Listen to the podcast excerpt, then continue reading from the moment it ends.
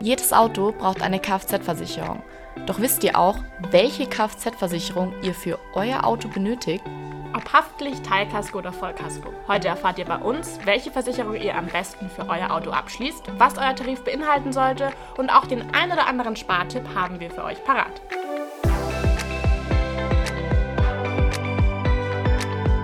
Und damit herzlich willkommen zu unserer heutigen Podcast-Folge von Frau Sichert. Heute wieder mit Luisa und meiner Wenigkeit, der Adriana. Luisa, hast du ein Auto? Ja, ich habe ein Auto tatsächlich, ähm, einen kleinen Toyota Aygo. Sehr schön. Hat dich, äh, wie du dein Auto bekommen hast, auch erstmal diese Info mit dem, was man alles zahlen muss, äh, ein bisschen geschockt, dass nicht nur der Anschaffungspreis. Äh ja, tatsächlich. Also, ähm, ja, ein Auto ist doch teurer, als man vielleicht am Anfang meinen mag. Ähm, ja, aber deswegen ist ja gar nicht verkehrt, dass wir heute mal das ganze Thema Kfz-Versicherung ein bisschen näher beleuchten. Auf jeden Fall. Mir haben die Tipps nämlich auch sehr weitergeholfen und ich konnte mir dadurch einiges an Geld sparen. Aber Luisa, was für eine Versicherung braucht man denn jetzt überhaupt für sein Auto? Also, wenn du dein Auto im öffentlichen Bereich, also zum Beispiel auf der Straße parkst, dann brauchst du schon eine Kfz-Haftpflicht. Sprich, du musst es dafür jetzt nicht mal bewegen. Also immer dann, wenn es quasi nicht nur Deko in deiner Garage ist, sondern im öffentlichen Bereich steht, benötigst du die Kfz-Haftpflicht. Und die kommt dann für Schäden auf, die du anderen im Verkehr zufügst, egal ob jetzt Sach- oder Personenschäden.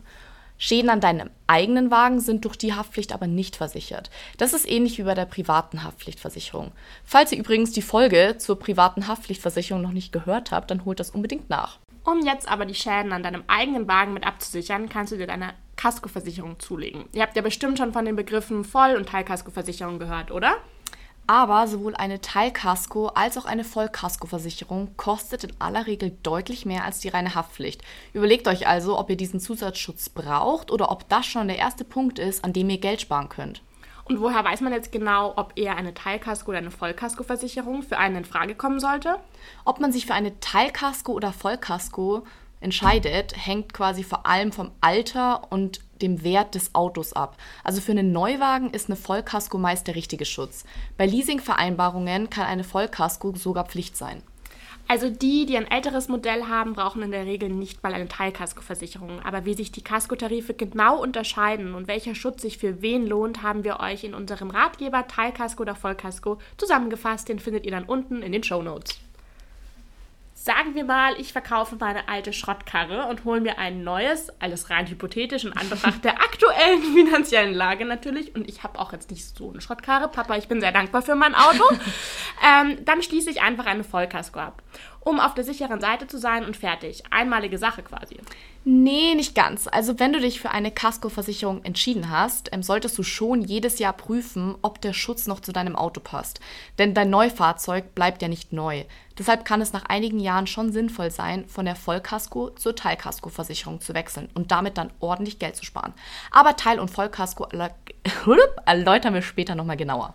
Wenn wir jetzt schon mal beim Thema Sparen sind, wir haben ja anfangs schon erwähnt, dass wir ein paar Tipps mitgebracht haben, damit ihr bei eurer Autoversicherung so richtig Geld sparen könnt. Luisa, was ist der erste Tipp? Genau, Tipp Nummer uno, Thema Selbstbeteiligung. Entscheidest du dich für eine Kaskoversicherung, egal ob Teil- oder Vollkasko, dann hast du die Möglichkeit, eine Selbstbeteiligung zu vereinbaren. Das bedeutet, dass du kleinere Schäden am Auto selbst bezahlst.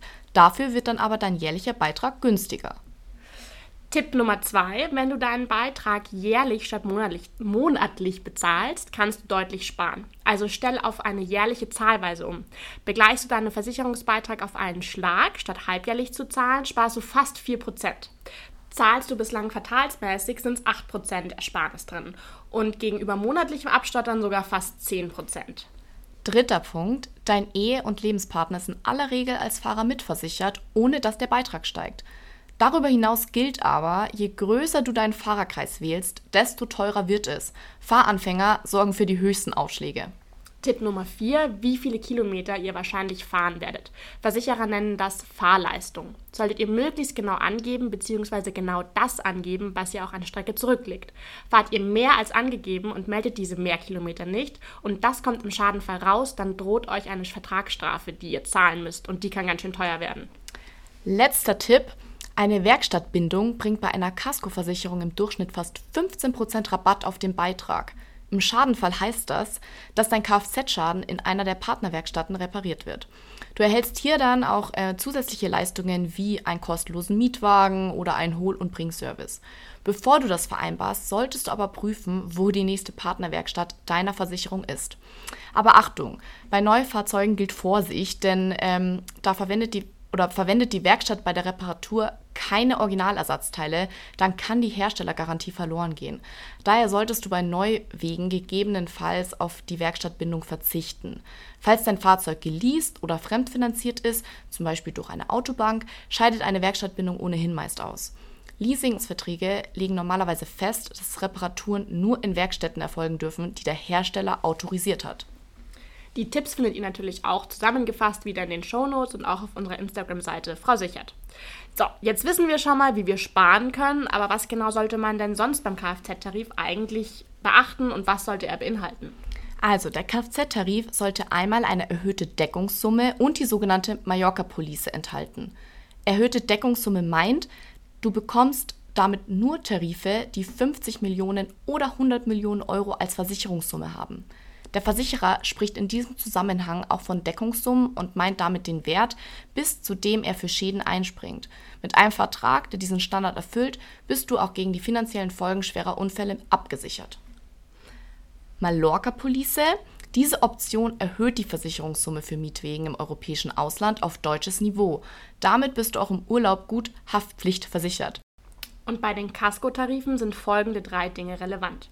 Zum einen die Klausel keine Einrede der groben Fahrlässigkeit. Wenn deine Kaskoversicherung diese Klausel enthält, leistet der Versicherer auch dann im vollen Umfang, wenn du deinen Schaden an deinem Auto grob fahrlässig verursacht hast. Er verzichtet auf sein Recht zur Einrede der groben Fahrlässigkeit. Das wird vor allen Dingen dann relevant, wenn man einen Schaden verursacht hat, weil man zum Beispiel bei Rot gefahren ist, viel zu schnell war oder weil eine Nachricht auf dem Handy getippt wurde.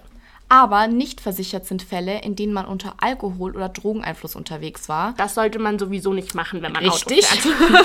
oder wenn man den Diebstahl seines Wagens grob fahrlässig ermöglicht hat. Dann sind weiterhin Marderbisse und deren Folgeschäden für den Kaskotarif relevant.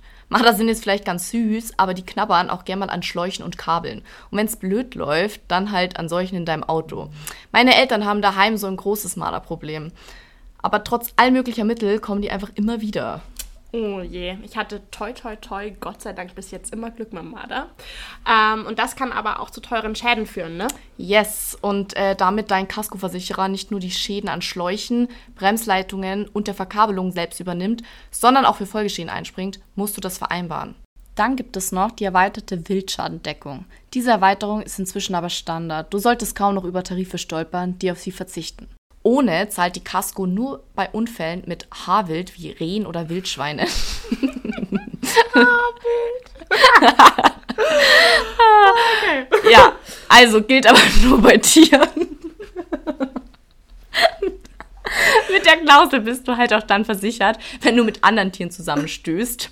Beispiel mit Kühen oder Pferden, die nicht zum Haarwild zählen. okay. Also jetzt wissen wir, auf was wir in einem Kaskotarif achten müssen. Und worin jetzt genau der Unterschied liegt zwischen Vollkasko und Teilkasko, das erfahrt ihr in unserem zweiten Teil der Kfz-Folge. Wenn ihr Stand jetzt bereits Fragen habt, dann schickt uns gerne einfach eine Mail an frausichert.diebayerische.de oder schreibt uns eine Direktnachricht auf Instagram. Auch hier Frau Sichert. Wir hoffen, wir konnten euch mit dem ersten Teil bereits Mehrwert liefern und freuen uns aufs nächste Mal mit gut informiert und abgesichert mit Frau Sichert. Macht es gut. Ciao, ciao.